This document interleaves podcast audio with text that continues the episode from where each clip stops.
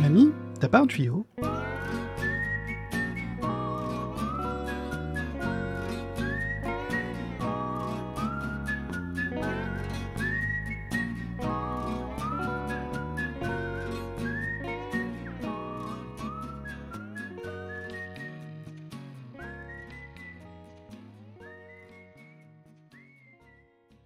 Bonjour et bienvenue dans la cybersécurité expliquée à ma grand-mère, le podcast qui explique la cybersécurité à ceux qui n'y comprennent rien.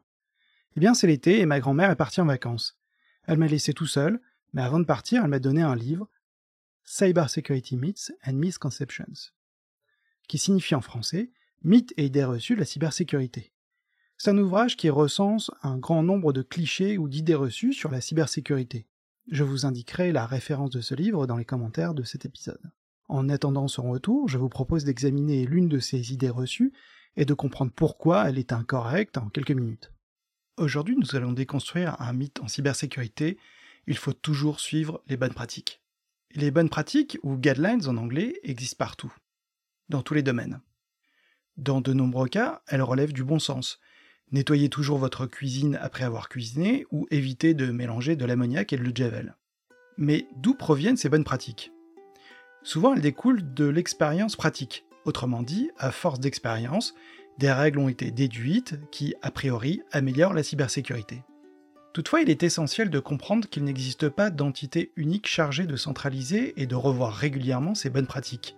La plupart du temps, les bonnes pratiques en cybersécurité sont génériques, c'est-à-dire qu'elles ne prennent pas en compte les cas particuliers et le contexte spécifique dans lequel une organisation évolue. Prenons un exemple.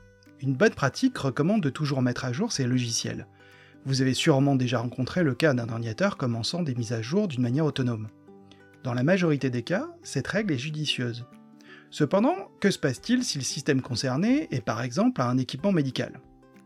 Une mise à jour intempestive sur un système critique pourrait avoir des conséquences dramatiques pour un patient. Il en va de même pour les tests d'intrusion. Certains régulateurs recommandent deux tests par an, sans préciser le contexte. Faut-il effectuer le premier test le 1er janvier et le dernier le 31 décembre, c'est-à-dire un jour d'intervalle, avant ou après une importante mise à jour? Cette règle a-t-elle encore un sens si vous disposez d'un programme de bug bounty Ces exemples illustrent que la notion de bonne pratique est souvent statique et peut créer un statu quo dans vos décisions et votre stratégie. Un autre exemple, le Titanic. Il a été conçu en suivant les bonnes pratiques de son époque. Nous connaissons tous la tragédie qui en a résulté. Et pour finir sur un cas encore plus emblématique, parlons des mots de passe avec Bill Burr. Bill Burr est un bureaucrate américain qui a travaillé à la National Institute of Standard and Technology, le NIST. En 2003, il a écrit une publication souvent citée intitulée NIST Special Publications 800-63. Cette publication donnait des directives sur la création des mots de passe, recommandant des combinaisons de lettres majuscules et minuscules, de chiffres et de caractères spéciaux pour augmenter la sécurité. Ces recommandations ont influencé la manière dont de nombreuses organisations ont conçu leur politique de mot de passe pendant de nombreuses années. Cependant, avec le temps, il est apparu que ces directives, bien qu'ayant été créées avec les meilleures intentions, ont peut-être rendu les choses plus compliquées pour les utilisateurs sans nécessairement augmenter la sécurité. Des études ont montré que les personnes tendent à créer des mots de passe prévisibles en suivant cette directive, tels que password 1 ou summer 2017 ce qui les rend en réalité plus vulnérables aux attaques. Des années plus tard, Bill Burr a exprimé des regrets quant à certaines de ses recommandations, reconnaissant que celles-ci n'étaient pas optimales.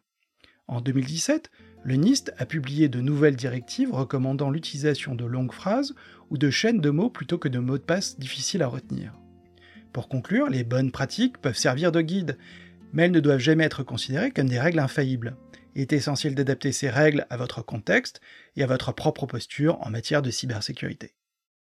Merci d'avoir écouté cet épisode de la cybersécurité expliquée à ma grand-mère. Je vous réserve quelques surprises pour la rentrée. En attendant, vous pouvez liker cet épisode, et si vous écoutez sur Spotify, vous pouvez même proposer des sujets que vous souhaiteriez que j'aborde dans un prochain épisode. N'hésitez pas à partager ce podcast avec vos proches, vous êtes de plus en plus nombreux à suivre nos aventures et je vous en remercie sincèrement. Et surtout n'oubliez pas, pour certains, la cybersécurité est une question de vie et de mort, c'est bien plus sérieux que ça.